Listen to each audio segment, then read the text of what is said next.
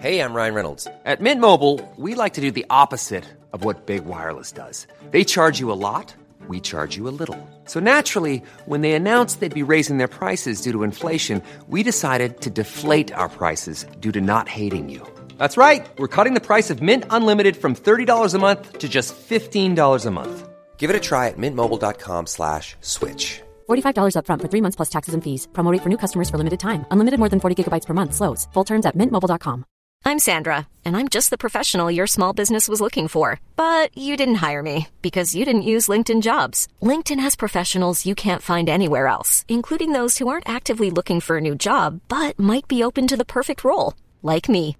In a given month, over 70% of LinkedIn users don't visit other leading job sites. So if you're not looking on LinkedIn, you'll miss out on great candidates like Sandra. Start hiring professionals like a professional. Post your free job on linkedin.com slash achieve today. Hello, this is How to Kill an Hour. Before this show starts, I myself, Marcus Bronzy, joined by Dev. Hi Dev, how you doing, mate? You right? Hey, how's it going, everyone? All good, bro. Good I just be want to here. it's good to be. I just want to say, please listen to the whole interview. If you're planning to listen to the freestyle at the end of this podcast, it will pay back dividends like no other, right, Dev? Yeah, yeah. You, it's it's going to be via. It's going to be worth it, guys. Right, don't do no skip through, fast forward, fifteen seconds, thirty seconds. Don't do mm, that. Mm, mm, okay, listen to listen to the enjoy the full thing.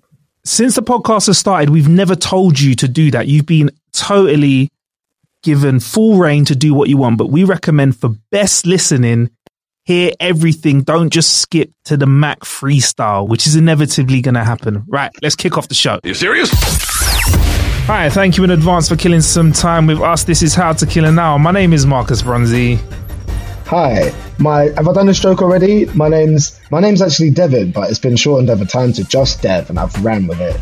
You've never cracked that joke. In fact, I didn't even know that that was a choice that was out of your hands by the sound of it. You said you said it was shortened, like you didn't shorten it. Yeah, well, it's, it, it's annoying for a number of reasons.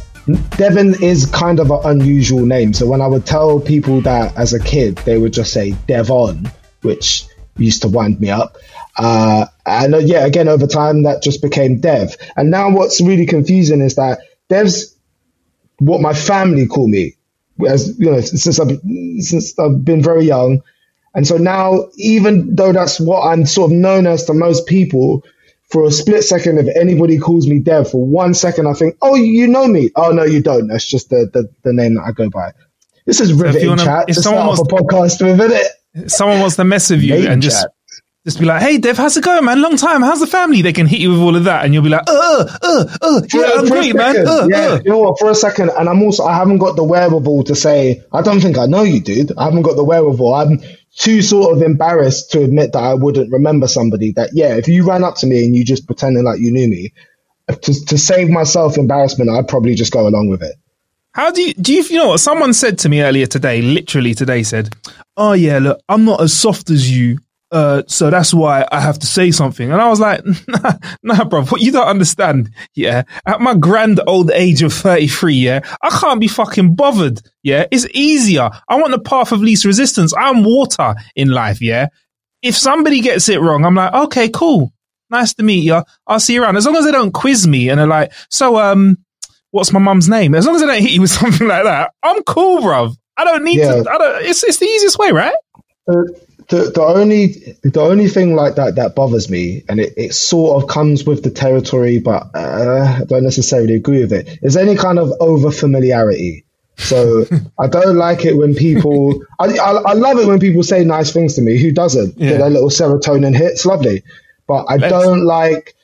You know, you know, a hundred years ago when we used to be allowed in nightclubs, and sometimes somebody might ask for a picture, and what they would do is they would use the photo opportunity as a chance to touch you in a place that if you weren't stood next to each other taking a picture, that wouldn't be okay. The small of the back, for example, seems to be quite a popular place for someone to place a hand. And I think that's a really intimate place to touch somebody in the small of the back. Like, you know, I'm like, well, now what? Now what do we do? Do we move in together? You know, do we do we start planning our future? Like, it's it's it's too it's too intimate. I don't like I don't like being touched. Is what I'm saying. Maybe in their head, yeah, they're to touch the small of your back lock eyes with you, and then all of a sudden they're just to hear drifting in, "Oh my love, It could my happen. darling." It could happen if you That's caught it. me on the right night. If you caught me on the right night and touch me in just the right spot, it could happen. and call you Dev at the same time. Dev, Dev, Dev, Dev, Dev. anyway, bro, what you been killing time with recently, man? Before we jump into today's awesome guest, you made a big announcement, bro.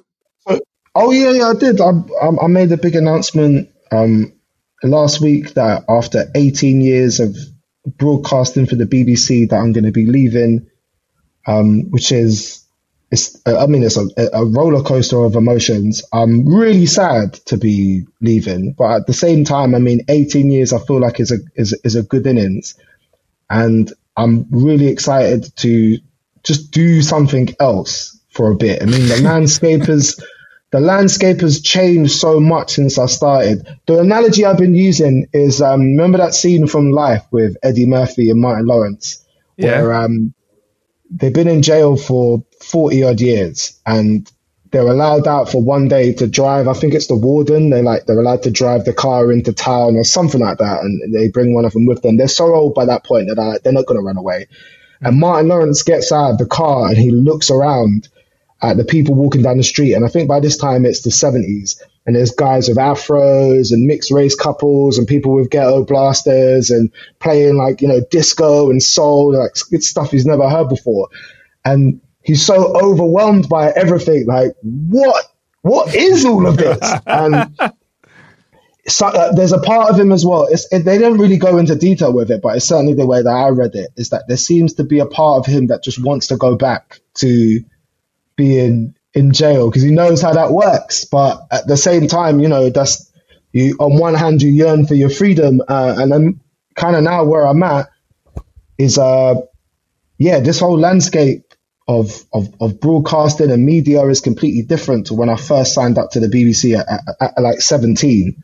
So uh, I'm really excited to, you know, adapt and have my own thing going on. And uh, I'm, I'm I'm basically going to be popping up a lot more on how to kill an hour because I,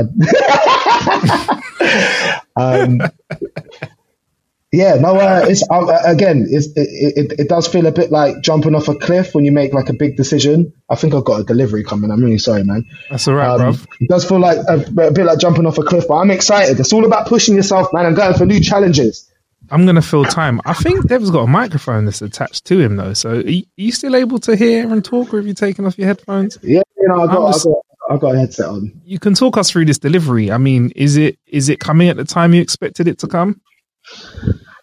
Well, they send you an email on the day saying that your delivery has been dispatched, but it doesn't specify what time. It just says that it's out for delivery. So that could be any time between nine in the morning and well, what time is it now that we're recording this? Yeah, it is Yeah. five twenty one in the evening, There afternoon. But but I did. I, I, it's it's actually become one of my my things is that uh you know when I'm trying to cheer myself up a little bit in the evening, I have a couple of glasses of wine and then I just start clicking through Amazon. I don't get anything big, you know. I set myself a little bit of a budget, 25, 35 quid, and I just I just click on things that I like the look of, and then what happens is this is when you really get into trouble is when the algorithm learns what you like the look of and says, "Oh, other people bought this as well. Do you like the look of that?" And you think, "Do you know? Do I need another bottle of Angostura bitters? Probably not." I'm going to get it because there's going to be a point where I do need that. Hang on a second. I'm just going to go get these um these boxes. Um, I just, want, I just want to, I really want to reiterate, and I think we're probably going to put a super top at the start of this show as well. That if you listen to the podcast, the interview we're about to do, it's going to give you so much payback. Yeah. You're going to get such a payout at the end when you listen to what Harry Mack puts together for us. He's a gentleman that is pretty much known for having a phenomenal freestyle ability, right? Like me and Dev have been looking at clips over the last few months of this guy, and he's blowing up. He's been doing it for years, and um, yeah, man, uh, Harry Mack is a guy that's got amazing talent, and I can't wait to get into this interview, Dev, because we actually talked to him about where he gets his skill set from, which is quite interesting, isn't it? Yeah, it, it, freestyle rap is one of those things that I'm forever impressed by, just because it seems so difficult to do. but th- this is going to be a really interesting uh, uh, listen for people. It's it's going to be a little bit like a. Uh, like a murder mystery drama on telly. There's going to be lots of little nuggets throughout the show, and at the end, they're all going to come together, and you're going to go, oh. And you, well, that's what, hear both me and Dev going, oh. All right. So, yeah, without further ado, this is our interview with uh, Harry, Harry Mack. The first thing we did was we played him an absolutely crazy response, like many he's been getting online when he's doing his YouTube jobbies. And that's how we jump into the interview, man. Hey, it's Danny Pellegrino from Everything Iconic. Ready to upgrade your style game without blowing your budget? Check out Quince. They've got all the good stuff shirts and polos, activewear, and fine leather goods, all at 50 to 80% less than other high end brands. And the best part? They're all about safe, ethical, and responsible manufacturing. Get that luxury vibe without the luxury price tag. Hit up quince.com slash upgrade for free shipping and 365 day returns on your next order. That's quince.com slash upgrade. Many of us have those stubborn pounds that seem impossible to lose, no matter how good we eat or how hard we work out. My solution is PlushCare. PlushCare is a leading telehealth provider with doctors who are there for you day and night to partner with you in your weight loss journey. They can prescribe FDA-approved weight loss medications like Wegovy and Zepbound for those who qualify. Plus, they accept most insurance plans. To get started, visit plushcare.com slash weight loss. That's plushcare.com slash weight loss. Ever catch yourself eating the same flavorless dinner three days in a row? Dreaming of something better? Well, HelloFresh is your guilt-free dream come true, baby. It's me, Keke Palmer. Let's wake up those taste buds with hot, juicy pecan-crusted chicken or garlic butter shrimp scampi. Mm. Hello Fresh. Stop dreaming of all the delicious possibilities and dig in at HelloFresh.com. Let's get this dinner party started.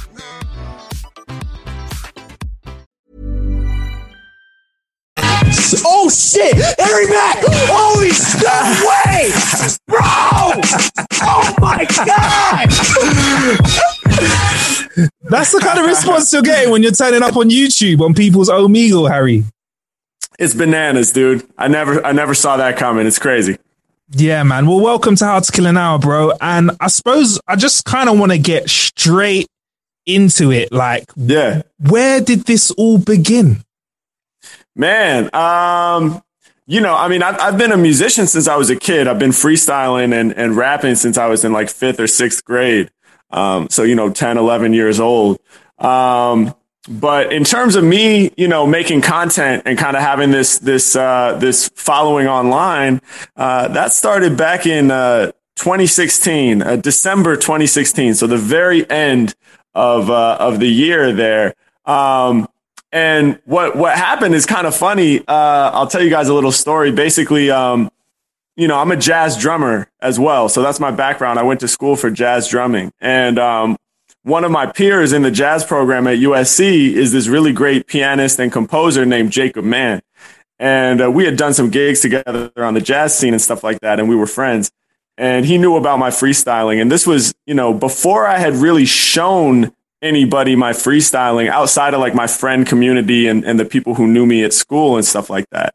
Um, and so you know, he, he wanted to change that. So he kind of tricked me into making my first video in a sense. So he had, he had made an album of his own for his jazz compositions.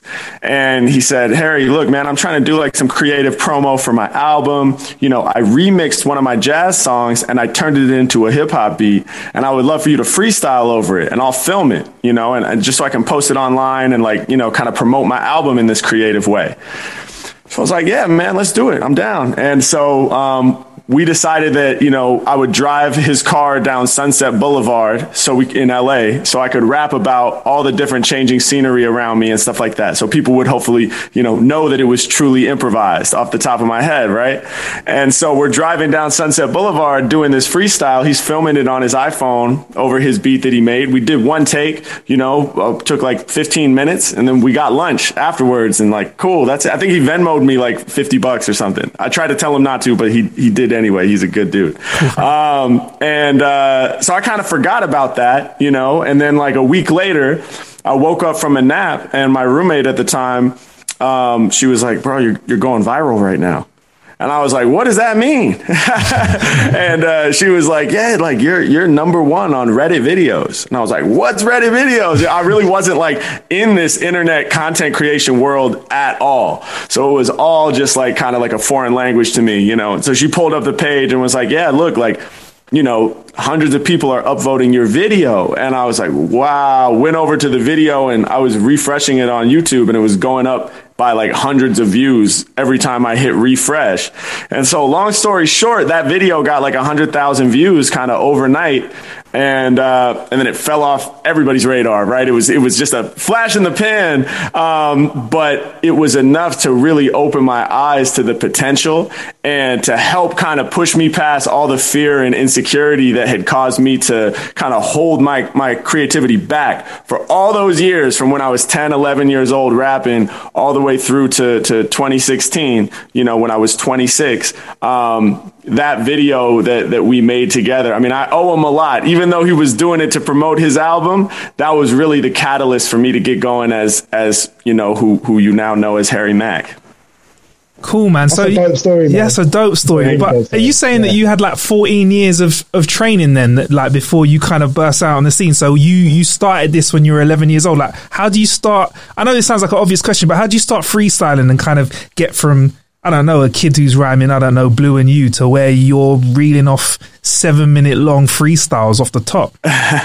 Yeah, yeah, yeah. So, um, I mean, you said it already. It's it's the the years of practice and training. Um, I've been practicing for 18 years now. You know, Yeah. uh, or eight, maybe 19, maybe even a little longer. 18, 19 years, something like that. Um, and so, you know, when I first started freestyling, it was because me and my best friends at that time, when we were 10, 11 years old, were just in love with hip hop music and in love with hip hop culture. You know, we, we had heard, I mean, I started listening to hip hop before that, probably second or third grade, because, you know, my big sister, who's three years older than me, was like, yo, all the cool kids are listening to Jammin' 95.5 on the radio. Like, you should listen to that if you want to be cool. I was like, all right, I'll listen to her because she's my big sister and she she probably knows she hangs with the big kids. So that was like the mainstream. I started hearing hip hop and just instantly fell in love. And, and me and a lot of my best friends loved the music. We would go over to my friend Brady's house every day after school and watch, you know, 106 and Park, the battles and stuff like that. And, and, um, you know, the basement with Big Tigga and all the dope artists that would come on there and rap and freestyle.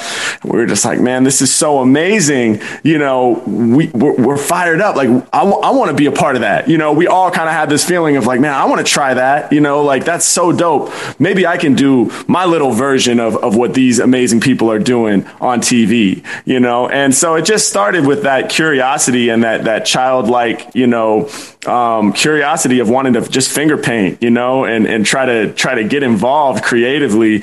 And so we just started rapping for fun, you know, and, and we were super whack.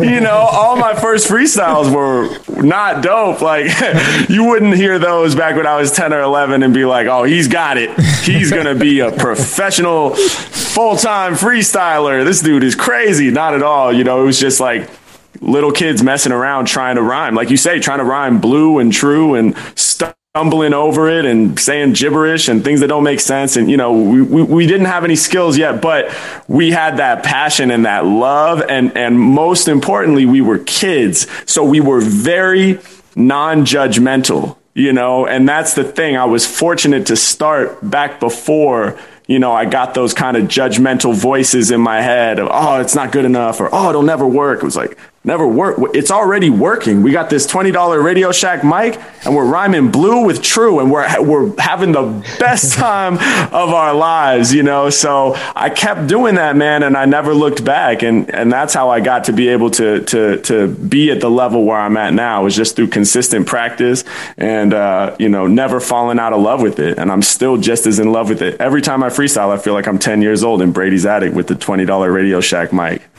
That's um that's really interesting. A, a bunch of things you mentioned there. One about the 106 and Park Yeah. days, which is I feel like this for a lot of people that was your kind of entry level for freestyle slash battle rap. Yeah. And in many ways, it kind of fell out of the popular zeitgeist for a little bit, and I guess freestyle rap kind of went back underground. Right. And in, and in many ways, uh, your video going viral, and there's, there's a number of things I can think of, have kind of pushed freestyle and, and certainly that style of, of, of rap back into the, the, the mainstream. It's almost like with stuff online, there's an audience for everything. There's no such thing as something being too niche. Right.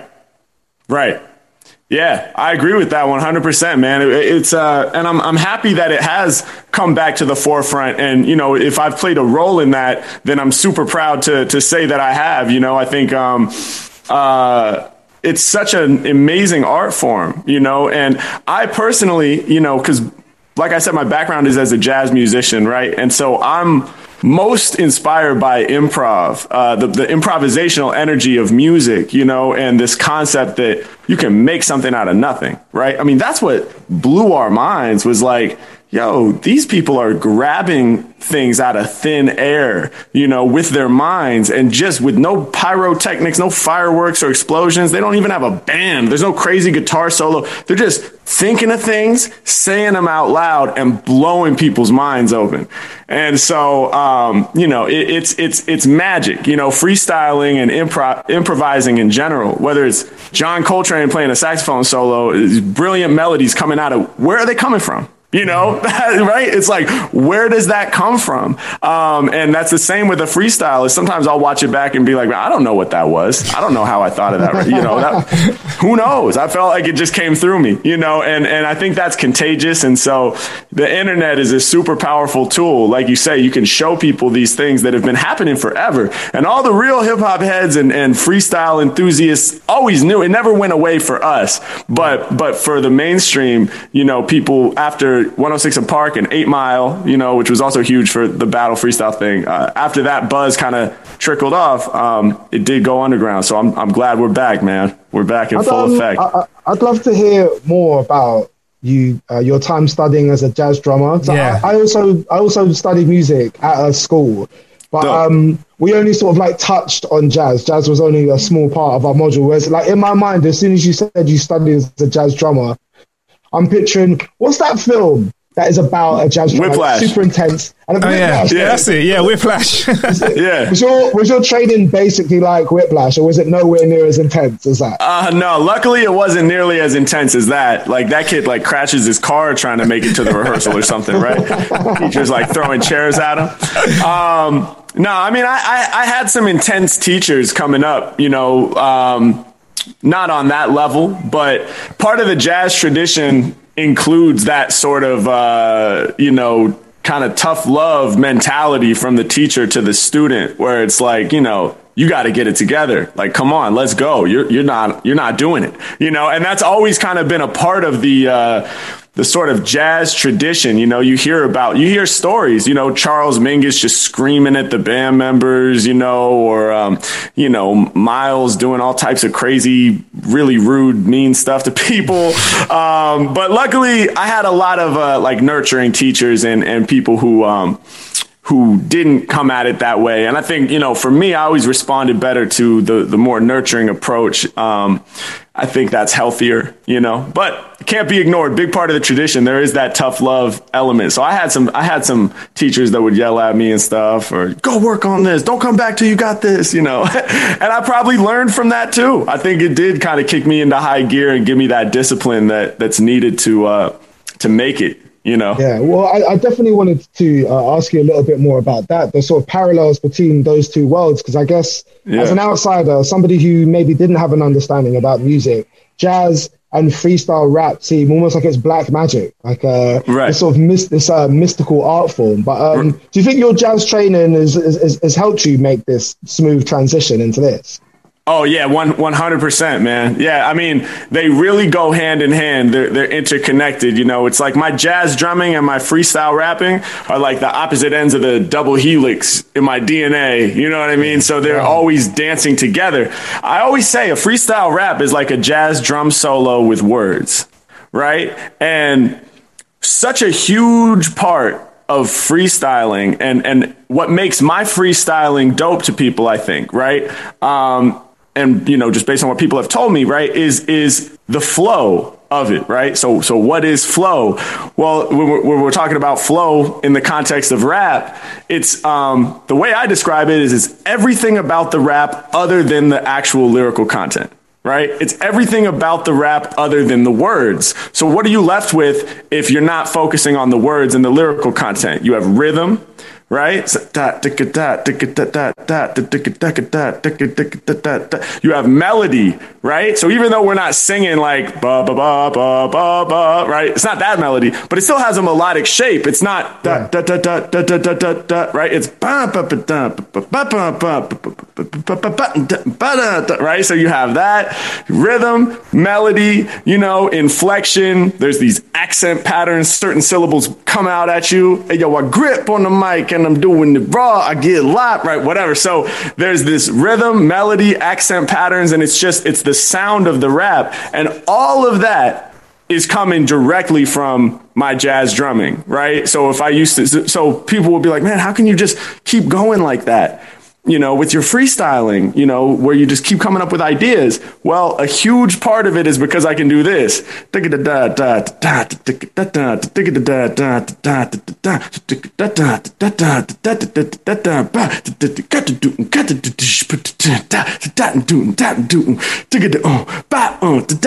Right? So it's like I can rhythmically improvise forever. You know, that's what yeah. I that's what I've learned how to do as a drummer. And so all I'm doing is adding, yo, that, I grip it when I grab the mic. I said that I be the savage type. And you start adding your words to it, and it, it blends with your language. And uh, so yeah, the jazz part is is huge, man. So you're the first brother out here that's that's using jazz to drum with words, basically. Is that what you're saying, Harry? that's yeah, that's my approach, man. That's my approach. When, yep. when yep. was the first time you put all of this together and you realized that you could hit more than a few lines and just get momentum. Do you remember the first time you were like, "Hey, I'm actually sick at this. Like I've practiced. yeah, um, it was so gradual. It was so gradual that it's hard to say. But there was, there were a couple things. There was one time in Brady's attic. I remember randomly, like it, like eighth grade or something where it was crazy. I was just like rapping about everything in the attic and so, and it was like something clicked. It was like I was actually connecting it and stringing it together seamlessly. And I just remember like the other homies kind of looked at me like, yo, what was that, dog? Like that was crazy. that was crazy. Um, so I remember that time. And then I think really though, what it was was like, cause we had a group, you know, me and three other friends and, um, you know, we would make projects and albums and stuff like that. And, and, uh, and when we were in high school, we started like, you know, people started like having house parties and stuff like that when their parents were out of town, you know, and it was like our first time experimenting with, you know, drinking and, and whatever. And, and so we would go to house parties and stuff like that and and we would start to have ciphers like at the house party which was different because normally it was just like in Brady's attic. You know this was like this thing that we did and we were all cool with it and so it was like a safe space for all of us to experiment and mess up and what and try to get better whatever. But then the house party was different because all of a sudden even though it was casual and it was optional right? There was still an audience. Like people would come and join around it. And they could walk away whenever they wanted, come and go, whatever. So it wasn't like we were on stage and people bought tickets, but it was one step closer to that, where it's like, oh man, like these people don't know our history and what we're working on and they're not going to necessarily be forgiving if we mess up in the same way. And so we kind of started like doing these ciphers and, and people liked it. And so we would look around people were like getting hype and they were like oh that's dope you know? and so that was kind of like the big confidence builder in terms of like all right it's time to start taking this out of the attic and really uh, get serious about it because you know maybe we're we're actually onto something yeah, and um, I mean, I, yo, go on, Dev. No, go on, Dev. Uh, I, I just there's, there's so much like you keep saying that I keep wanting to uh, ask you about. You've you got like such an interesting view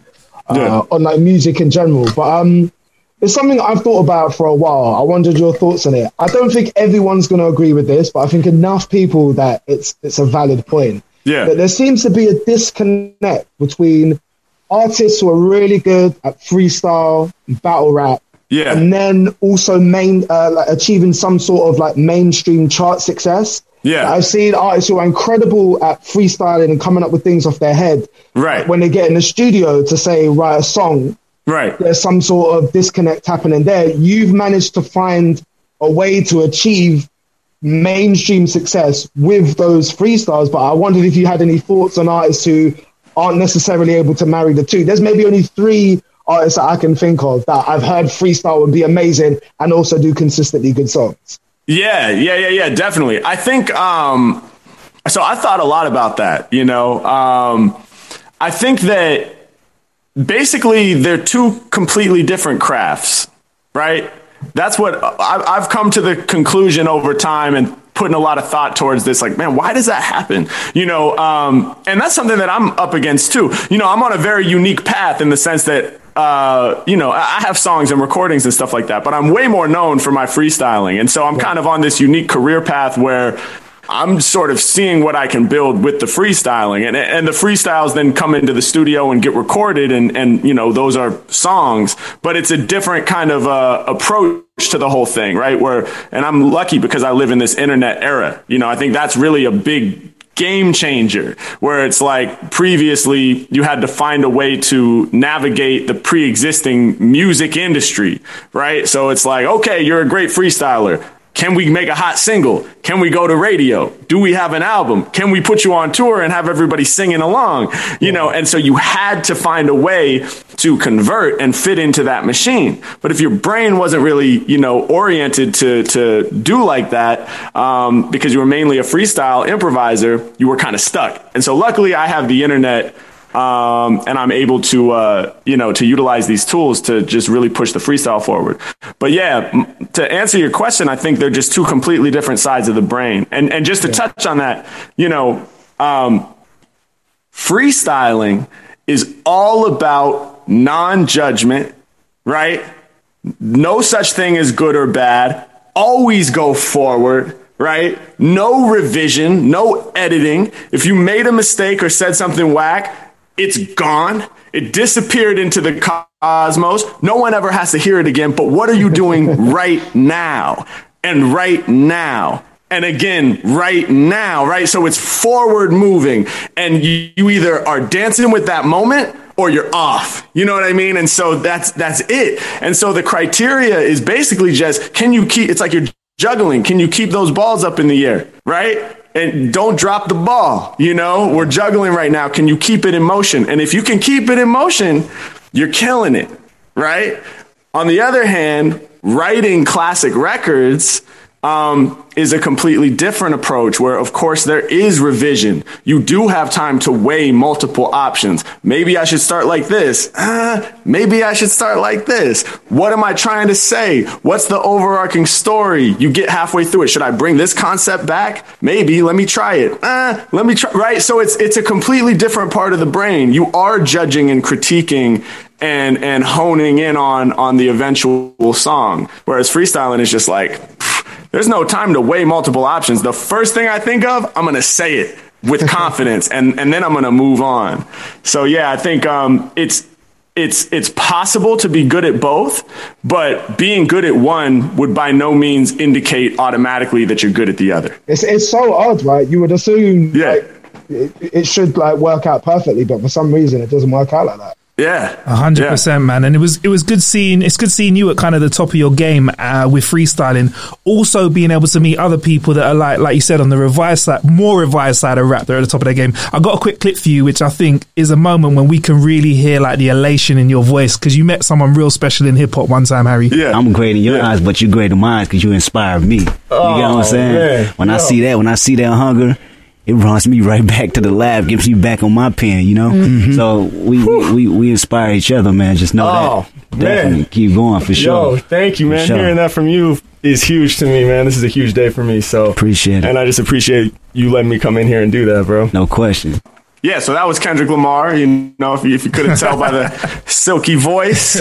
Um, so yeah, um, you know, I uh, I was really fortunate to form a relationship with uh, J. Cruz and and um, you know basically the the people who do the Cruz Show, which is a staple um, radio show, a hip hop radio show here in Los Angeles. And so um, we had done some things together, and they were basically they were fans of me, and so um, you know, they would always ask me like, "Oh, who you listening to? Who's your favorite right now?" And I was always like, "Kendrick Lamar, man, he's killing it."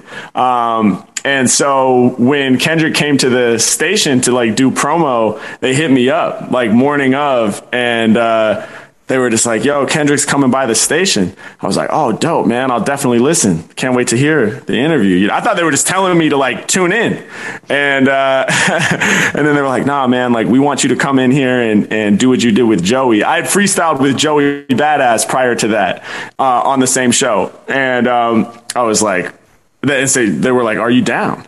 You know, and I just like I remember I like put the phone down from my face because I was like. Uh, my first thought was like, no, definitely not. I was like, I'm not ready to, I'm not ready to meet him.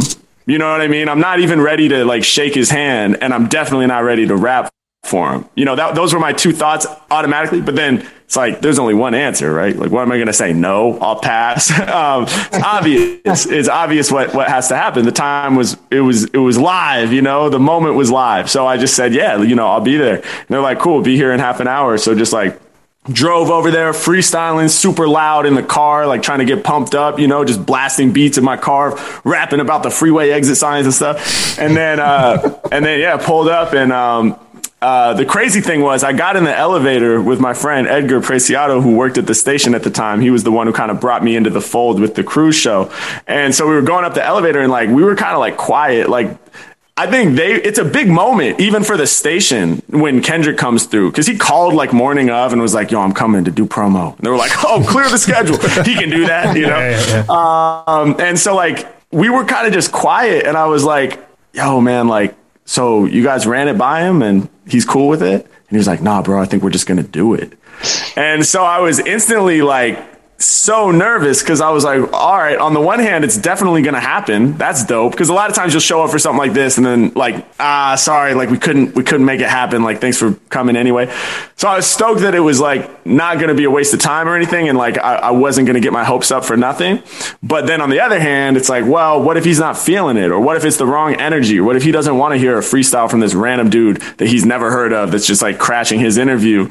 Um, but high off of Jay because we rolled it. I told it one time. Harry Mack, the mic, I'm about to slay it. He answered two out of three, so he ain't have to pay it. Pen. And one time, Harry Mack, I'm in the state of zen. Rip again and again. It's off top, I need no pen. Yo, I'm in my zone when I'm on it. I hit him like a missile. I wish I had the bracelet with the crystals. But Mack ain't got money. Right now, I ain't paid. Every rapper getting slayed. I'ma make his frame decay one time. Hey, yo, I cut him like surgery. Someone throw another word in me. you heard what ended up happening right there in the audio clip and uh, you know it's kind of amazing that there's a recording of it because if not for that recording i wouldn't have remembered what happened. I basically blacked out for that experience because i was just so i was so overwhelmed um, that was such a crazy look at that point. That was in 2017. I, I told you my first video was December 2016. Um, so like the world had only known about Harry Mack for, for months, several months. And, uh, and so, yeah, just to be able to meet him and rap for him and have him say those things to me was like just life changing. For sure, it was insane, man. Oh man, he got he got you to rhyme llama as well, which I think was a bit of a cheap shot, Kendrick. I think that was a bit mean out there. But you, you did it though. I'm getting lifted off the marijuana, hit the cruncher and the ganja, yama yama, red pajama. Yeah, yeah, yeah. I said yama yama red pajama for some reason. I saw the double L and I went like Spanish pronunciation. And it messed me up, dude. You came out of there. Yeah. What what did you do after that, man? Uh, after that, I went home and I felt bad about myself because I thought I blew it. I, I just like, I, I, this thing happens for me, right? And so to all the artists out there that are dealing with something like this, it's it's normal. Uh, take it from me. But yeah, this this thing it used to happen to me a lot more, where um, I just whatever it was, whenever I finished performing, especially if it was a big opportunity, my brain went negative on it.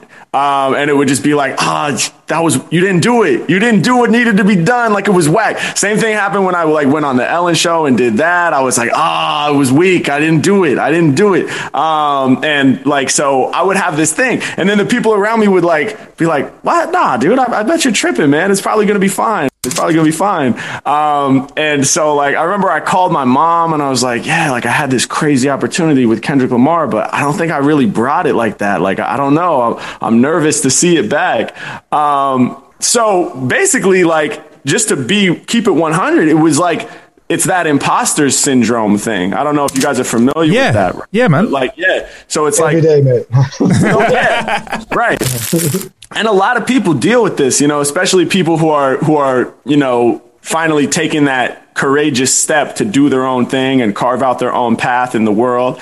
You know, you start having some success and you feel like this can't be right. Like, I don't deserve this success. This can't be me. You know, he said those nice things. He can't be talking about me. Like, maybe he's just BSing me right now because he didn't want it to be awkward. Or, you know, you get these sort of negative voices that I guess just, you know, are, are, are the result of, you know, your whole childhood growing up and teachers and, and who knows what, you know. But um, wherever those voices come from, a lot of us struggle with that, you know. And so, uh, so to be real with you, that's what happened after the Kendrick appearance. Luckily, the video came out like the next day, and uh, I remember my manager at the time just hit me up and he was like, "Dude, I'm never." He was like, "I'm never listening to you again after a performance. I'm never listening to you. I'm literally just gonna be like, Harry, stop. Just stop talking. Nobody cares. You you killed it. You did fine."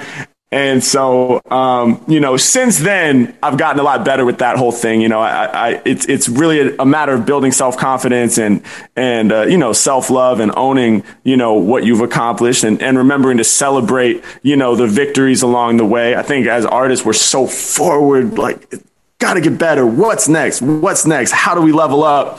Um, and so, uh, you know, I'm, I'm a lot easier on myself now. And, uh, but, Yeah. but yeah, man. Appreciate your honesty there, man. There's a there's That a is fe- fascinating yeah, to hear that. It's Like, even as amazing. someone who has experienced like a lot of success, to still afterwards, still after some of your biggest moments, be like, I don't know, man. I don't know if I got it. But I suppose that keeps like spurring you on to want to keep doing better as well, right?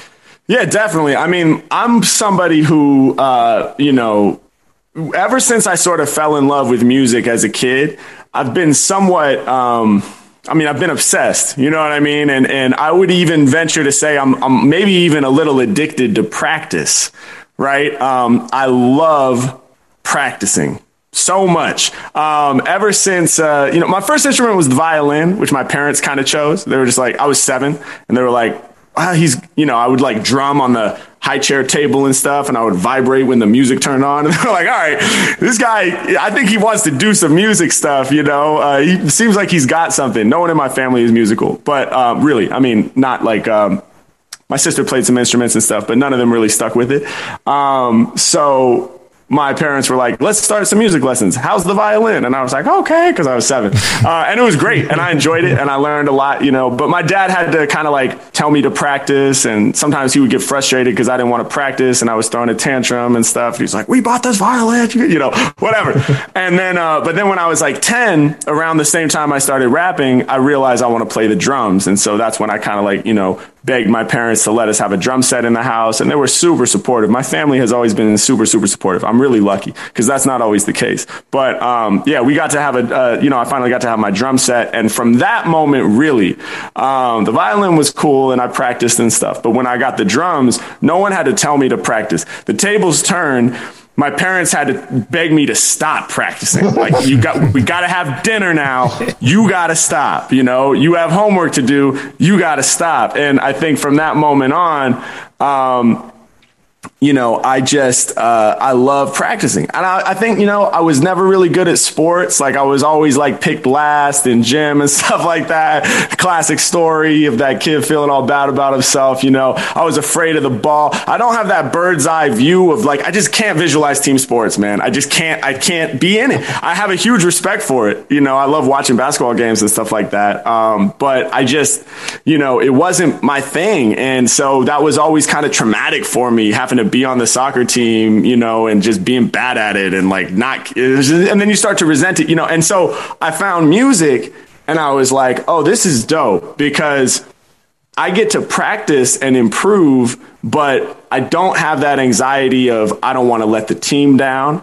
You know what I mean? I don't have to, you know, there's nobody else counting on me, so to speak. It's just me competing with my previous level from yesterday. That's it. Right. And so I can do this and just, I can invest time and energy and get incrementally better, but I'm only competing with myself. And so that took all the pressure away. And, um, and I just, I fell in love with it. And so, so yeah, when, when we talk about, you know, that sort of uh, feeling of, you know, oh, maybe I didn't do good enough, kind of, you know, like you mentioned, pushing me forward to continue to improve. Um, yeah, 100%. I'm always trying to get better. I always feel like there's so much more for me to learn. And it's funny because back in 2017, when I first started doing videos, people were like, this is the dopest freestyle. Like, it can't get any better than this, you know? And I was like, what? like, what are you talking about? Like, first of all, there's lots of guys that I think are better than this, you know, that, that I look up to. But second of all, I'm just getting started, you know? Like, I wasn't even doing this, like, in, to this level of hustle, you know, back in a year ago, you know? And so, uh, man, I practice every day and, and I'm always improving. And then on the new videos, people are like, how is he getting better? And I'm just like, yo, what do you guys not understand? Like, this is, uh, this is what it is. I'm always going to be reaching for the next thing, you know? I hear that, man. And when um, we're in that uh, that like kind of headspace of practice, there is something weird that happens, regardless of how much you might practice, how much you might perform in front of people. I'm sure it's it almost never happens to you now, but the idea of the choke, yeah, it's got to be a constant threat. Considering that you are making up what you're rapping about on the spot, that is sort of always looming there in the background.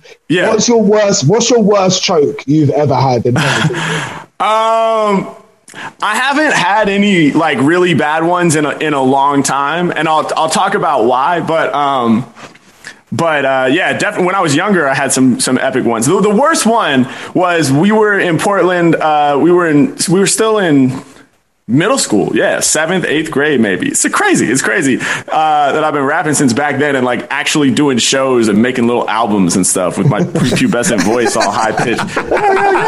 uh, but uh, but yeah, me and Brady, like we were part of this organization in in Portland called Ethos, which was really dope. It was like a music lessons center basically, and uh, you know they offered like a lot of scholarships for kids who couldn't afford lessons and stuff like that, and. Uh, they're just a super dope nonprofit organization in Portland. And so we found out that they had like turntablism classes and stuff. And so Brady was like getting into DJing and, um, the same way I begged my parents for the drum set, he begged his parents for like the, you know, used set of turntables and the little mixer or whatever. And so he had his setup and, uh, he started taking lessons at Ethos from this guy, uh, named Paul, DJ Apostle. Um, shout out to him. I have no idea if he's still active or what he's doing, but he was huge for us because this, this dude, DJ Apostle saw, you know, our passion and love for it.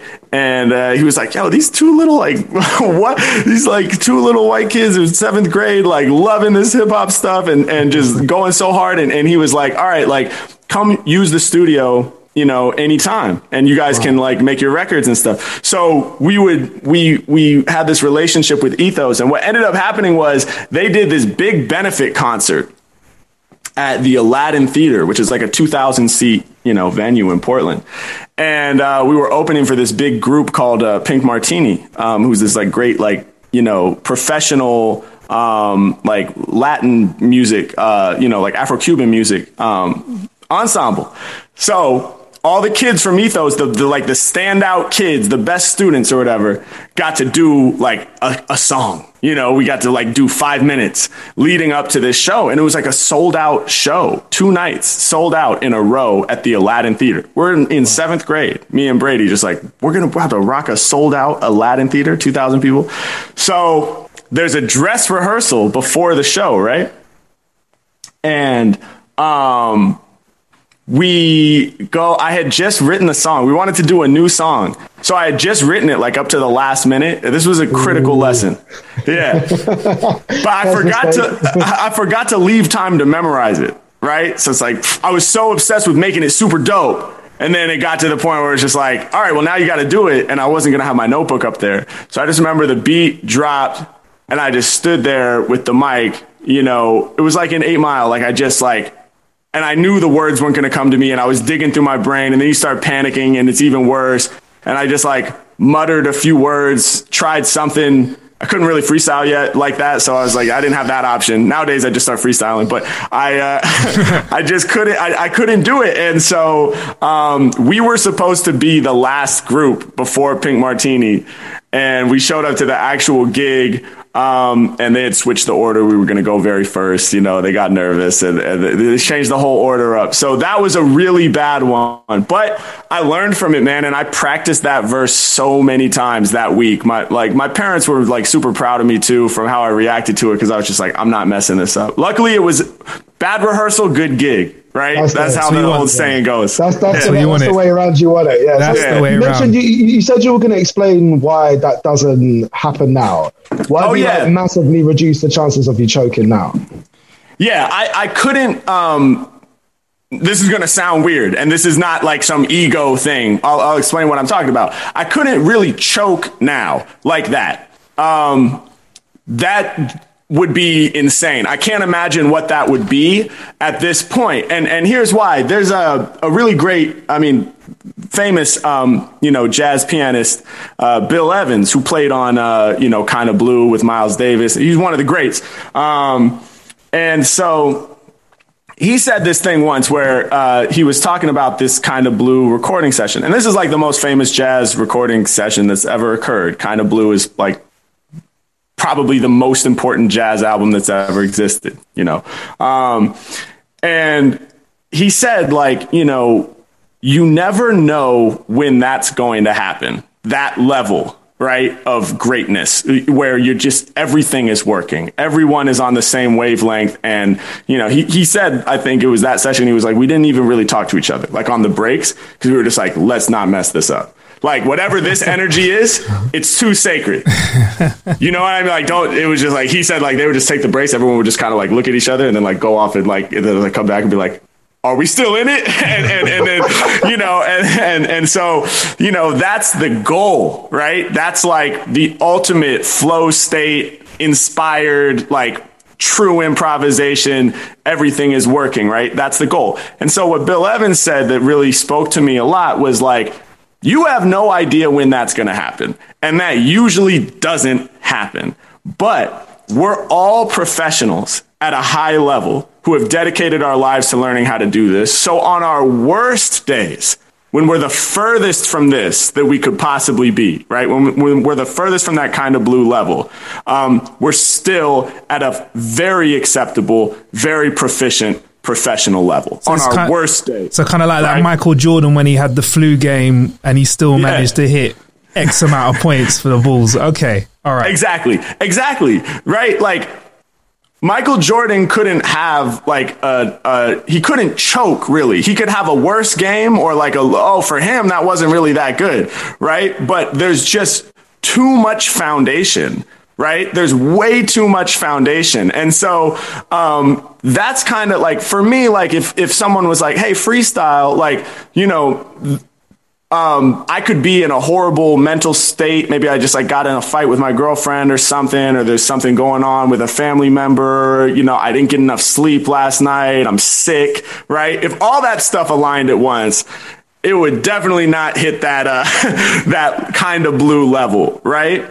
But I still wouldn't just hold the mic and not have anything to say, right? Um, on my worst day, I can say, yo, yo, I'm having my worst day. Still, I'm about to find a little something to say. I'm right here. Yeah, I'm keeping it clear. I mean, I can ramble in rhyme, right? I can ramble in rhyme and it will be acceptable and it will work. Um, will it be like, oh, yo, that was crazy. Harry Mack is sick with freestyles. Not necessarily, but you'll be like, all right, that was nice.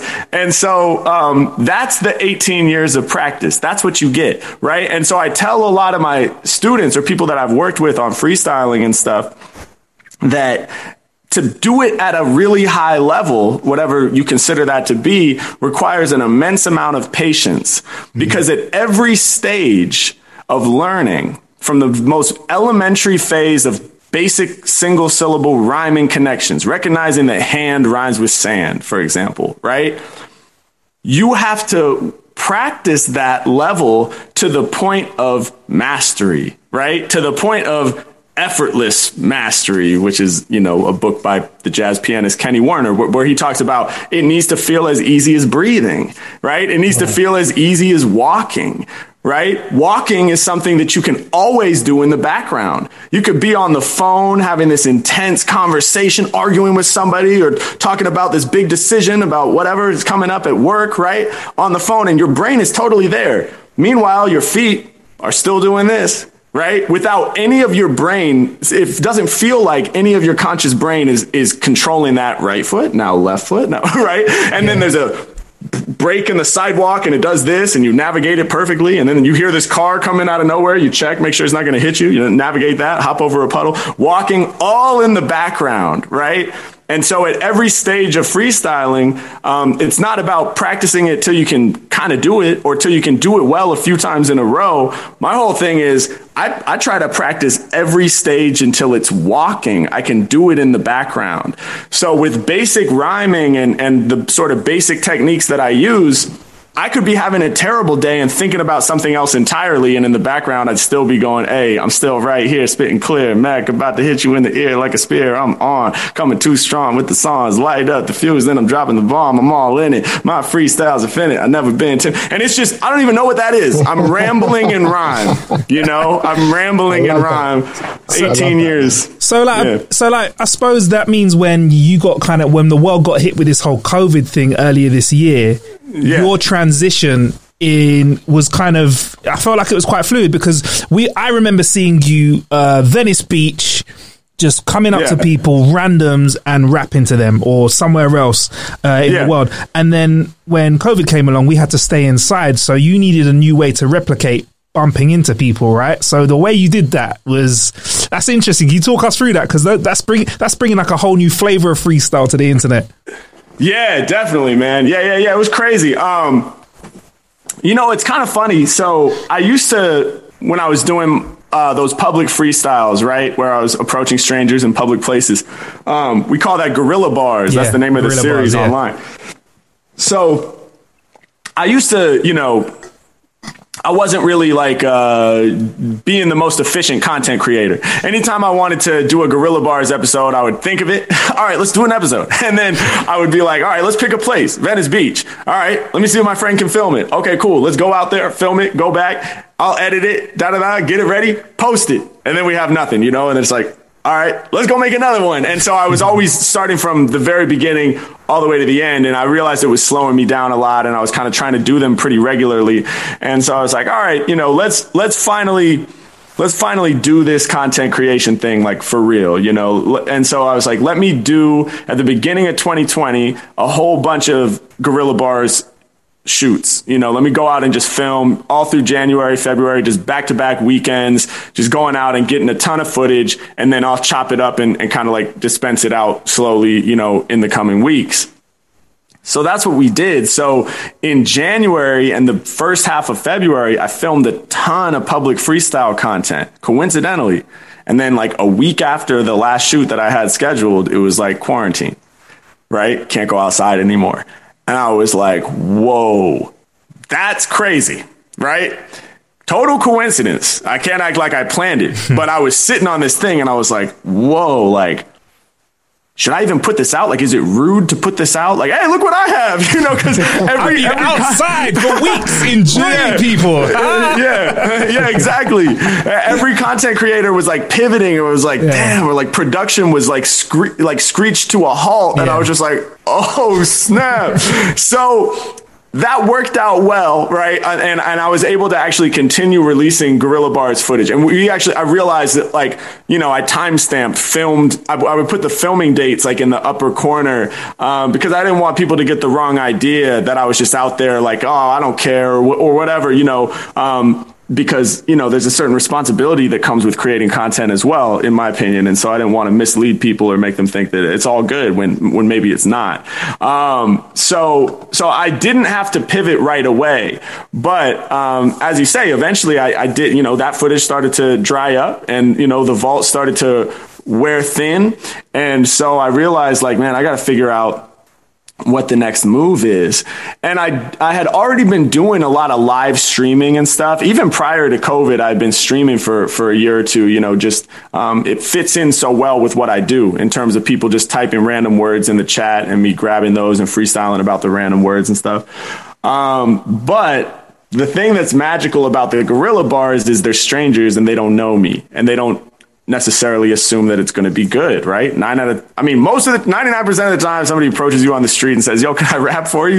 You're probably like, oh, okay. Like, yeah. Have I got, have I got any money in my pockets? That's what I'm thinking. Yeah. Where's the About tip? to sell you a CD. yeah, yeah, yeah. What about my back catalog? Yeah. yeah, exactly. Let me sign it for you. No, I don't want it. Oh, I just signed it for you. You know, that whole scam. So like, um, so yeah, like, uh, so that was the whole magic of it is, is converting, you know, skeptics to, uh, to believers, you know, live on camera. That was, that was the whole thing. And so, um, there's this site uh, called Omegle, right? And so basically, it's this weird website where you get randomly paired with other people on video chat. Um, what could go wrong, right? but uh, yeah, so for any for any of our listeners, by the way, who've never been onto that website, seven out of ten times, in my experience, it's Yeah. been a guy sat there with his cock out. Yeah, yeah, yeah. I'm not saying you can't find like people to chat to and it's not an interesting site, Yeah. but at least seven out of ten times it's been a guy sat there with his cock out. And the next two are somebody who's about to. So they're just waiting there to see if you're the right person or not. right, And exactly. The, the disappointment in their face when they see it's me as well, and not like some twenty-year-old hottie. yeah, right. Because because the twenty year old hotties flock to the website Yeah. where the dicks are out, right? Um, yeah. So like, yeah, Omegle is sketch. It's super sketch. But here's the thing, though. They have made a massive improvement, which is now you can type in um, tags for different like themes or interests, and so I'll type in music. I shouldn't even spill the beans on it because I'm trying not to have people find me on there, but you know, just general topics that, uh, that are not dicks, you know. Um, so They you should know, type in not dicks. Just type in Yeah. not dicks as a tag. yeah, I should try that actually. That's hilarious. But yeah, you know, m- movies, TV, fashion, whatever, just Yeah. anything, you know. And I don't only do music because I want non-musicians. I just want normal people on there. Yeah. And I'll tell you what, man, like that eliminates 99% of the dicks. Like I, I still see some, I'm not gonna lie. Uh, You're never every- get rid of all the dicks, though. You are ne- you? no, never gonna get In rid of all the dicks. You're never gonna get rid of them. There's always going to be a dick somewhere uh, waiting for you. But um, yeah, so I, uh, but amazingly, it cleans it up drastically. Uh, there's still a lot of weirdos, but but a lot less uh, nudity. So um, you know, uh, but it's it's actually man, it's it's it's been incredible. Like I uh, I had no idea what to expect. I resisted it for a long time because same reason I didn't know about the tagging, and I was like, I don't know if I want to subject myself to all that, you know. Um, but uh, it's it's the the content that we've gotten from it is awesome. I mean, I never thought a I, I took for granted the fact that it would be so international. You know, so now I'm freestyling not just for strangers at Venice Beach. Granted, there are a lot of tourists at Venice Beach and stuff like that, but but I'm literally rapping for somebody in India. I'm rapping for this group of friends in Morocco. I'm rapping for people in the UK. I'm rapping for people in South America, Mexico, all over the world. And um, so that was really, really special. And the other thing that I didn't realize was going to happen is that some of the content is actually kind of emotional because there's it's so difficult right now to have interactions with strangers. There are so few opportunities to have interactions with strangers. You might still have your social distanced get togethers with friends and stuff like that. But what's the modern equivalent of being at a crowded bar on a random night and meeting somebody, you know, or connecting with another group of friends? What's the, the modern equivalent right now of just being in a crowded park where everybody's picnicking and you strike up a conversation with the person next to you on the bench? You know, we don't really get to do that right now very often. And so this was a way that like that was happening. And even for me, I was like mad inspired. Like after doing it for the first day, I was like, whoa, like that's this whole different energy that that is kind of been sort of squeezed out by COVID and uh, and so watching some of the clips, it's it's actually weirdly, even though there's nothing like sad about it or anything, just watching it kind of like almost made me emotional. And other people have had that same reaction and been like, man, like that video really moved me.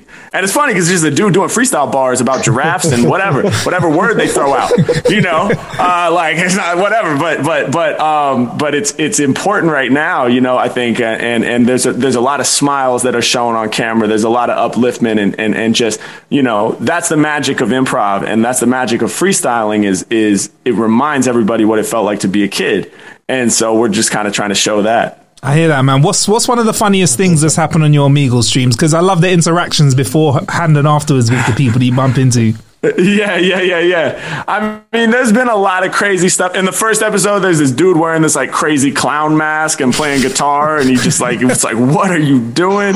Oh, the craziest thing is there's the uh, I ran into this thing called Puppet World. Um, this guy just had like all these puppets, like a crowd of puppets. He was off screen, and he has this like voice adjuster. And so there was this like puppet. The main one was named Corky. It's the creepiest thing. And he was just like, "Hi, welcome to Puppet World." And I was like, "Yo, what is this?" And so I freestyled for the pu- the puppets. Threw me three words, and I freestyled about them. It's Oh. crazy. Ah. Yeah, yeah. He's It was either so a really ni- he's either a really nice guy and a potential children's TV host, or he's a serial killer. Exactly. It's one way or the other, right? There's no middle ground. There's no middle ground there. It's either ah. really great or really terrifying. Yeah, that's crazy. so, what's the lockdown situation out there like there over in LA? Because you know we're on lockdown too over here in the UK, Harry. Yeah. Oh yeah, yeah. Um yeah, I mean it's you know uh, this whole social distancing thing. Certain things are open, but like to very limited capacity. We have outdoor dining. Barbershops are like twenty five percent capacity or something like that. Um, so yeah, uh, I mean, you know, it's it's it's it's crazy. It's crazy, and you know, we've been getting tested and stuff like that too. Um, but uh, yeah, it's a whole it's a whole different world, man. I don't know I don't know what's gonna happen. I think um, in the beginning there was a lot of like. All right, well, like, man, I wonder when it goes back to normal. Now I don't even know. Like, what is normal? Is there to be a new normal? You know, and I'm basically, I'm not. Um, First of all, I feel very fortunate because of the type of creator that I am. Um, it works really well virtually and it works again and again and again, right? If I was a singer songwriter with a, with even if I had a 20 song set list, you can't go live four times a week. You know, what, you, you know, you could go live once a month and hype it up, you know, and it, let me play a couple new ones, you know, right? Um, but I'm in a really lucky position because I, I can, the whole point of my type of creativity is that it's just this fountain that as long as you can throw me words, I can throw you back raps, you know? So it's, it's sort of infinite, just like a jazz improviser can solo forever in theory. So, um, so that has helped me a lot. And and so um, luckily and i feel i really feel for a lot of my friends in music who were just gigging as their main way of making money and now there's no gigs you know and, and they don't necessarily create the type of music that can be streamed every other night you know. Um, so you know, all that all that said, in the beginning it was like, when do we go back to normal? Now I'm not really looking at it that way. I'm just like, okay, day by day, figure out mm-hmm. how to have my career, you know, and and have this continue to work and where I can continue to be creative and uh, you know, hopefully monetize my creativity as much as possible so I can survive. and uh, and that's it. But I don't know if we're gonna have another Coachella, you know, or big music festival, or when when does that happen, and what does that even look like, you know? So. Yeah. Isn't that mad Well, thinking just- about explaining that to the younger that, generation? Oh, go on, Dev. Yeah. They won't even know. They won't. They won't even know what it is, man. It's, it's, it's crazy. Just just to expand on that a little bit, Harry. And you can stop me if I'm talking shit or not. But you you you come across to me as the type of person who, rather than what can I change about myself in order to fit in, you've sort of looked at it like, right, where in this like mad industry and online world, where can I like where can I choose to uh, showcase my talents and fit in? Yeah. With everything that's happened this year, has it made you rethink some of your aspirations, some of your plans for the future? Because we're maybe for the first time, certainly in, in, in our generation, it's something that we're all experiencing at the same time. Yeah. And conversations that I'm having with people around me, we're all having to m- make brand new decisions and kind of like slightly adjust the course of where we plan to get to. So I was just wondering where, where, where you're at with that. Yeah. So in this in this weird way, um, as tragic as COVID has obviously been, you know, and and and you know, if I could end it right now by pressing a button, I'd do it one thousand percent. We all would, right? Um, in in some ways, creatively speaking, and in terms of like my career path, um, it's actually sort of helped me in a sense because I'm the type of artist that doesn't fit in with the old structure, right? Like I don't fit in with the pre-existing record label, hot single, go to radio, blow up, do a tour, ride the wave for eight years, and then buy, retire, right? Whatever. Um, I don't know. I don't know how to do that, and and so that's the reason why even in 2017 with the videos and stuff as popular as they were becoming, it wasn't like Def Jam called me or like Columbia Records called me and was like, "Let's do this," you know, because um, they're like, "Yeah, he's super talented." We'll see if, you know, can he make songs? Can he do what we do to make money as companies, right? Can this person be used in our system so that we can make money, basically, right? I mean, that's labels want artists that can make them money, understandably. Um, I don't fit in with that.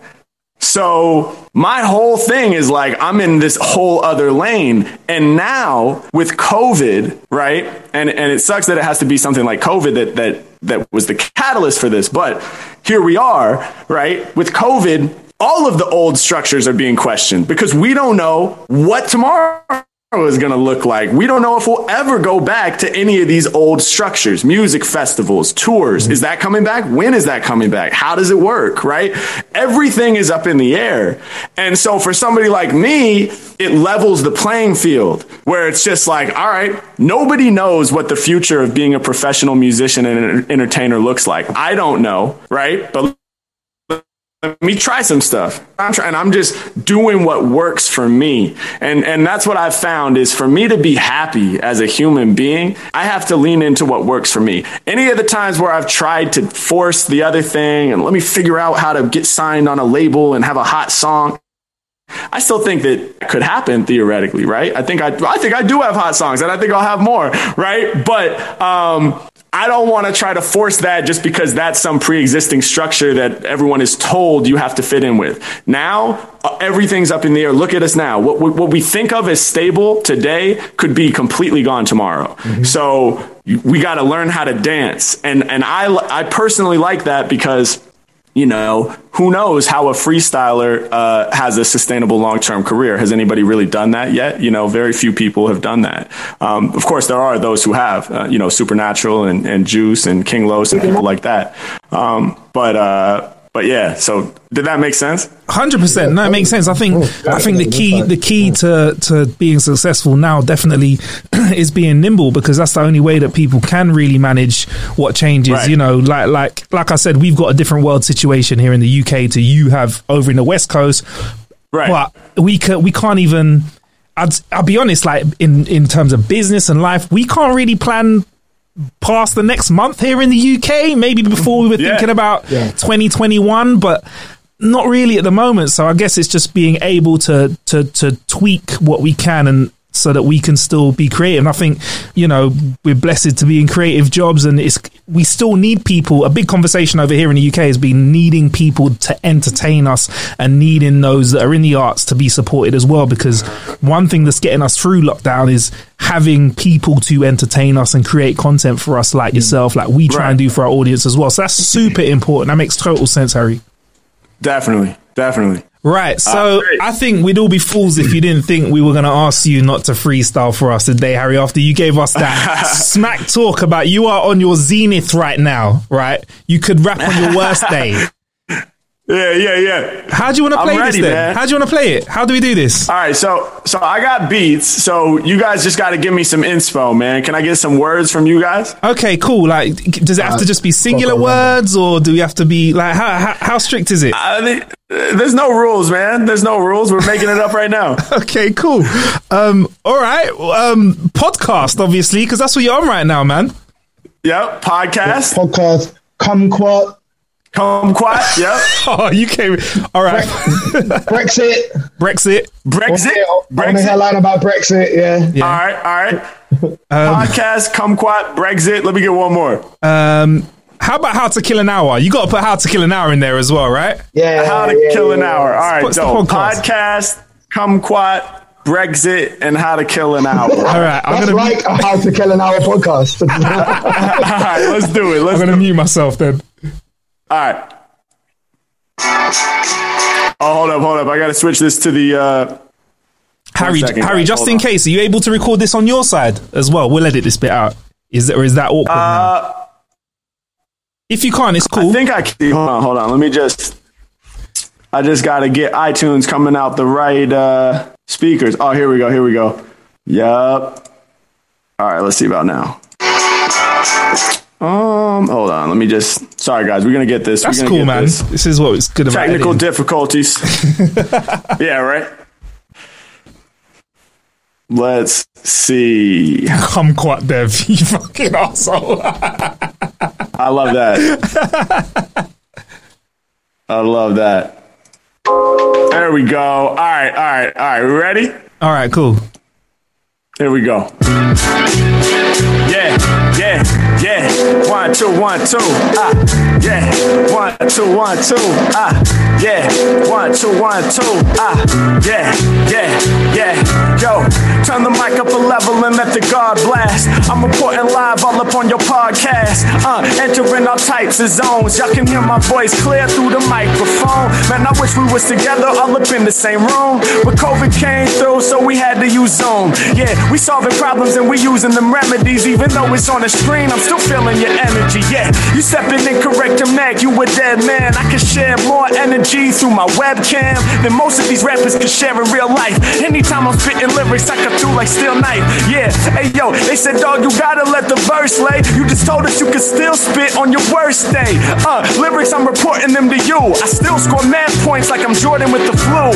Yeah, and y'all know I'm a rhyme for you. Hey yo, we gon' reach that level though of kinda blue. Yeah, I'm about to let you all know what I meant. I said right now we gon' hit 110%. Let's take it there. Yeah, let's take it there. Yeah, they step to me. I don't make it fair. Yeah, I make it real. Hey, I'm about to spill. Hey, I said don't spread it like the COVID cause my lyrics is ill. I break it down for my folks while I shine like a sunspot. Matter of fact, my lyrics they be juicy like kumquat. Anytime I'm spitting, people know when I'm so loose. Yeah, I be fresher than your favorite produce. When it comes to spitting, I be causing more panic. Good for your health like kumquats when they organic.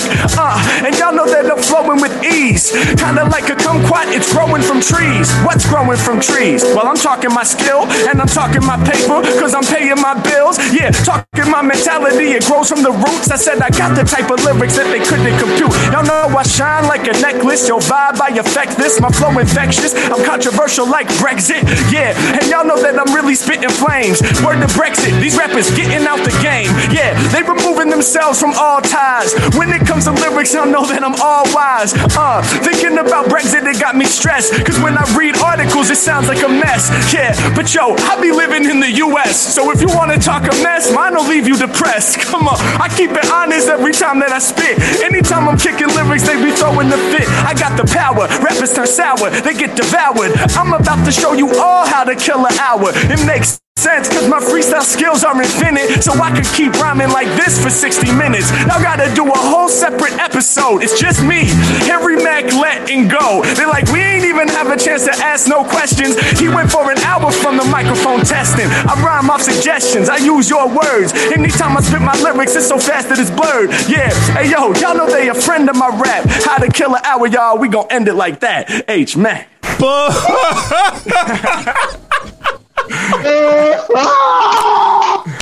Yo, you covered the whole show. Nah, you covered the whole show. Killed it. Nah, Killed it. nah. The fact that you have to listen to this podcast to understand what you just sewed into that—that's right, Harry, man. That's unfair. Managed to get in the children with the flu line. That's crazy. That's crazy. appreciate y'all man I forgot we even spoke about that, bro. How are you just Yo. putting that and making that rhyme? Yo, Crazy. He's throwing in like footnotes, footnotes from the podcast, not even making comments. I wanted to give the little spark notes, you know, for, for those who don't have time to listen to the whole thing. So there you go, you know. But I hope they do. They better listen to the whole thing. Yo, man. Hell yeah. Has, Hell yeah. has, has Harry like the whole time been making mental notes of everything we've Yeah. been talking about just to put in the freestyle? Nah, you know but It's funny. A lot of people, a lot of people say that, um, but I don't. I don't do that. I um, with, with, with improv, you quickly learn anything that you plan ahead is going to mess you up. So, um, and, and I, I learned that early on, just being in the cipher. When the other dude was rapping, you're thinking like, what's my first line going to be? You're looking around the room. Oh, I'm going to reference that. Oh, that'll be dope. Okay. I'm going to reference that. And then as soon as he passes you the mic, you try to say what you thought would be your first line and you mess up. And then you instantly like, well, that's out. And then you start freestyling and improvising for real real and and it and it's great, right? So it's like like we said, there are two different mindsets. There's writing and there's improvising, and they don't really go together in this in the same in the same bag. So um, when you're planning out stuff in advance, like if we were talking and I was thinking of lyrics, I'd be writing. Right, trying to get it right ahead of time, and then I got to perform it correctly. And you know, when I'm improvising, there's no such thing as a mistake. I'm making it up right now. So, so yeah, no doubt. Oh, man, that was dope, man. Thank you so much. Nah, for that, thank man. you, That- man. that was awesome. Thank you guys. Appreciate This it, man. Super dope. Where do you want us to be looking for you online? Where do you want to send us, man? Uh, I think the the biggest platform for me right now is YouTube, youtube.com slash Harry Mack. But uh, I'm everywhere, man, at Harry Mack. I'm on IG. I'm on Spotify, H A R R Y M A C K. Man, I just, you know what? I hope things clear up and you can come over here because I, I feel like a Harry Mack tour. People would, I'd pay to see you freestyle, man. I'll be Yeah, down for let's that. go. Yeah, I'll be down for that, Let's man. Like, may, maybe you'll, maybe this is the future. Maybe it's not about concerts where we know the words. Maybe it's about concerts where we don't know the words. We're just throwing kumquats at you. You're catching them and spitting hot bars, man. So, I mean, I, I like to think I like to think it's I like to think it's within the realm of possibilities, man. I hope to make it out there soon. Hundred percent, hundred percent. Well, stay blessed, man. And I just want to say thank you for joining us to kill some time with us, and thank you to the listeners as well for killing some time with us. I'll be Marcus Bronzy. I've been there. Seen a big guys. Harry Mack, thank y'all for having me. Stay blessed. Harry, Yes, yes. that's unreasonable, man. Ah, that's that's unreasonable, bro. Hey, real talk. good. Like, I'm, So good. Nah, that's sick. Nah, because you. Honestly, I, you, I can't. I can't comprehend how your how your brain works. I mean, I don't know.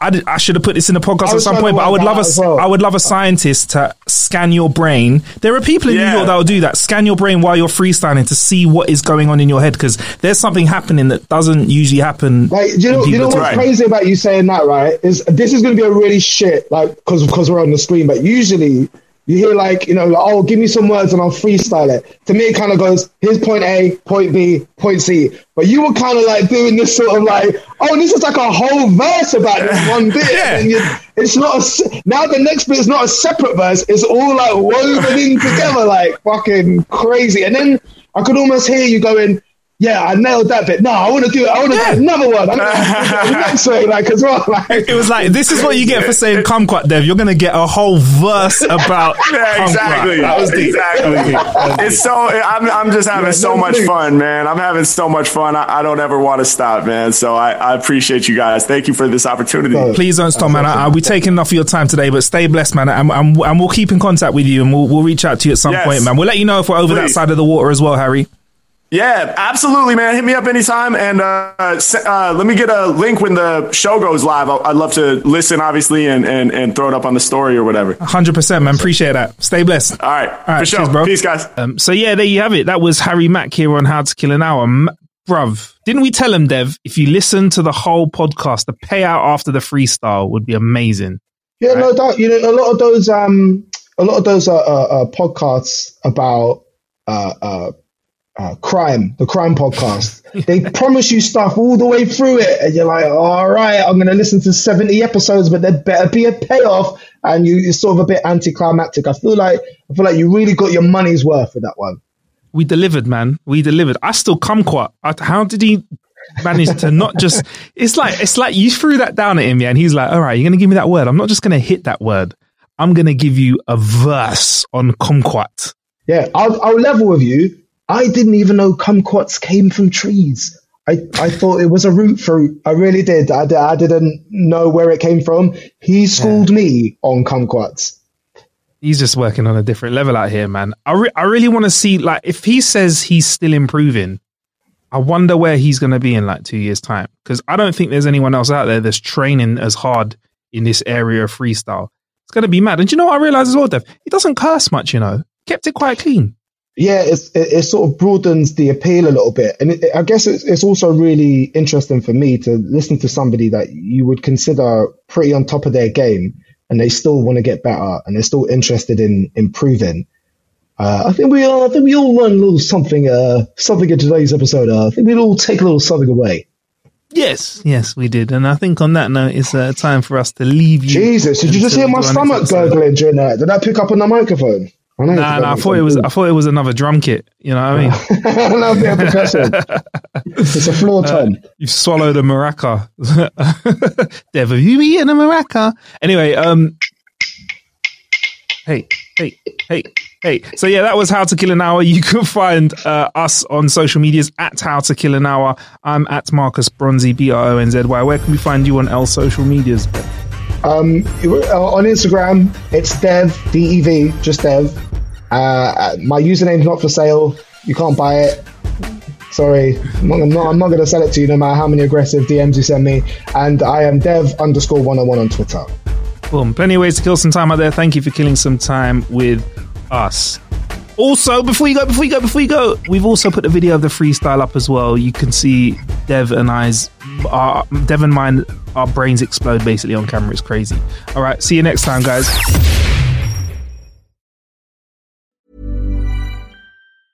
Hey, it's Danny Pellegrino from Everything Iconic. Ready to upgrade your style game without blowing your budget? Check out Quince. They've got all the good stuff shirts and polos, activewear, and fine leather goods, all at 50 to 80% less than other high end brands. And the best part? They're all about safe, ethical, and responsible manufacturing. Get that luxury vibe without the luxury price tag. Hit up quince.com slash upgrade for free shipping and 365 day returns on your next order. That's quince.com slash upgrade. Ever catch yourself eating the same flavorless dinner three days in a row? Dreaming of something better? Well, HelloFresh is your guilt-free dream come true, baby. It's me, Keke Palmer.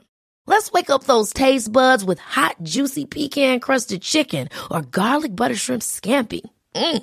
Hello Fresh. Stop dreaming of all the delicious possibilities and dig in at HelloFresh.com. Let's get this dinner party started.